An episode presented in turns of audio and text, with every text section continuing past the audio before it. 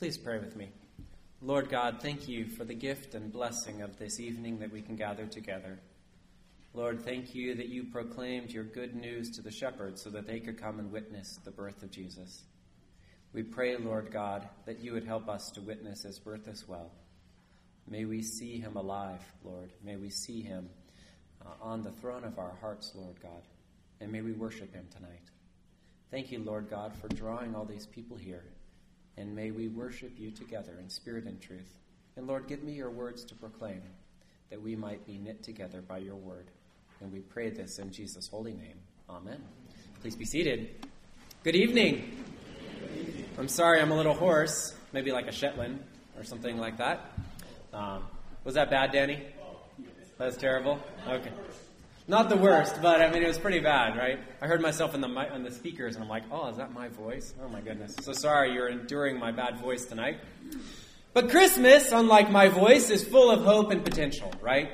Full of potential. This time of year, I mean, we've just passed the darkest day of the year, right? So everything is getting lighter. Everything is, all the nights are getting shorter, the days are getting longer. There's presents maybe under the tree. What do you think, kids? Yeah? That's right. Uh, rain is falling and snow is falling and replenishing the rivers and lakes. The new year is only a few days away, filled with hope and promise of what this new year will bear for us. But the greatest hope in this season lies in a manger. Right? This looks nothing like I don't think Jesus looked. It's very blonde hair, blue eyed. But it's a baby, right? And babies mean nothing but hope and lack of sleep. But hope, right? Hope and potential. That's what a child means. Is there is a future. There is another generation. There is life, and life will continue. And we can have all kinds of hopes for a child and what they will become, what their life will look like, how they will influence their world. Just the very thought of a child fills us with hope. Our greatest hope lies in that manger. Because if we look to other things for hope, as much as we might like, the new year will come with hope, but it will be filled with challenge. Is that true? I don't want to be Debbie Downer on Christmas Eve, right? But, like, it will be a good year, or it can be a good year, but it can also be a year filled with great challenge and difficulty. The drought might break, but another one will probably come in the future. Not necessarily right away, but in the future there will be another drought. The summer stol- the, the winter solstice has passed, but the summer solstice, solstice will come, and the days will get shorter again, and the nights will get longer. And this is precisely why that baby in the manger matters so much. Because when we put our hope in those other things that fill us with temporary hope, we find that they leave us short. Because you and I live in a world of chaos, don't we? A world of slavery and fear, a world of broken promises. Our hopes will be let down. We live in a world in which Ronda Rousey loses, right? In which the Golden State Warriors, their win streak gets broken, and uh, in which your favorite presidential candidate doesn't get enough votes. Right? That is the world we live in. We know what it's like to not have everything work out perfectly for us. We know what it's like to hope in something and find that that was not worth hoping in. But despite all that, despite no matter what no matter whatever the world throws at us, there is that baby in the manger. That sign of hope. That sign that life will continue. That there is a great future ahead. And that baby in a manger that we worship tonight is no mere mortal. That baby is God Himself. God and humanity bonded together. Isaiah, in his prophecy in the Old Testament passage for tonight, tells us that the people who walked in darkness have seen a great light. A light has shone in the land of great darkness. And when it's darkest, the light shines the brightest. Now, one time when my dad, my brother, and I were in Nepal doing some mission work, we went off on a little excursion. And like many of my dad's excursions, uh, it was kind of went off half cocked, right? The beginning of the plan was let's all rent motorcycles, right, and ride around this area of Nepal. Good idea, right? How well do you think we all ride motorcycles? At the time, I'd ridden like a dirt bike once, right? So I'm like, how hard could it be to ride in a third world country on roads on a motorcycle.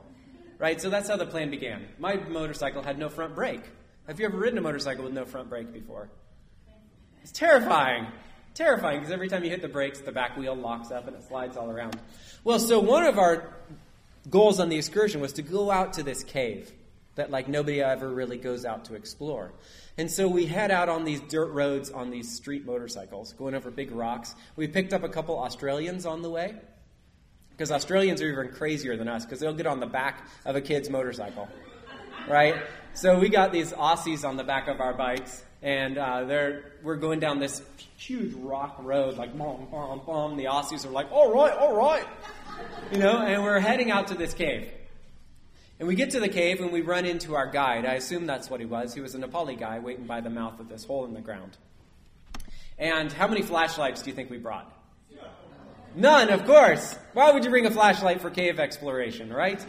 I mean, seriously. So we get there, and uh, he, uh, the guide, had a flashlight. It was pretty rickety, and it kind of went off and on when he shook it, but it was a flashlight. And you've got a cave, you got a flashlight, you got to go in, right? And you got Australians right? And so that's what we did. And to get into this cave, you had to kind of slide in like a worm, and it was a muddy entrance. Isn't that cool? Right? You guys are already excited about this, right? You had to squeeze on inside this cave, and then you got in there, and it opened up into quite a big cave. I don't really know what it looks like inside because the flashlight was not very bright. But we kind of hiked down this treacherous trail along the edge of like this opening in there, and got down into the middle, and we could see little hints of what was in there. It was so dark in that cave.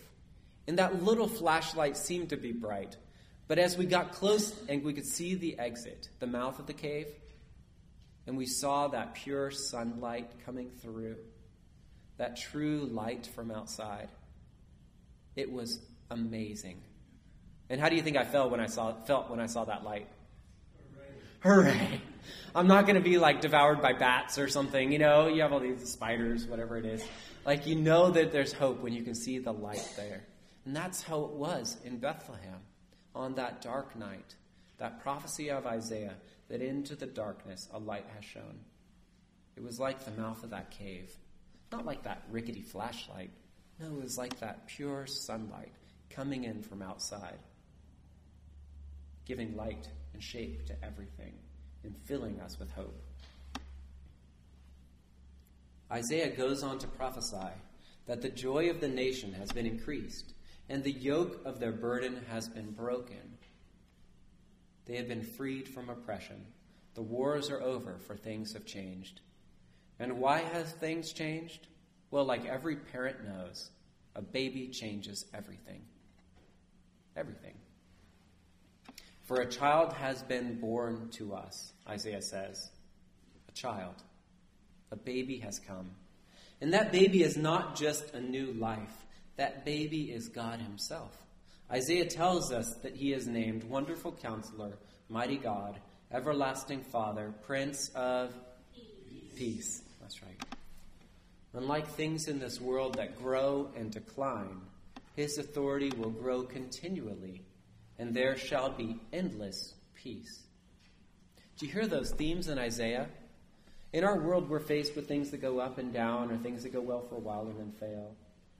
But in the prophecy of Isaiah, there's a hope of continual increase, continual blessing, continual grace, continual peace. This is the hope that we look to this Christmas. The prophecy of Isaiah did come to pass, and in Bethlehem was born a baby, Jesus Christ, the Prince of Peace. His birth signaled the beginning of the end for death and for darkness, because immortality was wrapped here in human flesh. And this child grew in wisdom and stature, and when he was an adult, he completed his mission to redeem the world. When the darkness seemed the deepest, and evil seemed to have won after our hope hung dead on a cross and was buried, Jesus Christ then rose victorious from the dead, and on the third day defeated death forever. His kingdom has been established, and nothing can prevail against it. When we look at that baby in the manger, we have hope of what can be.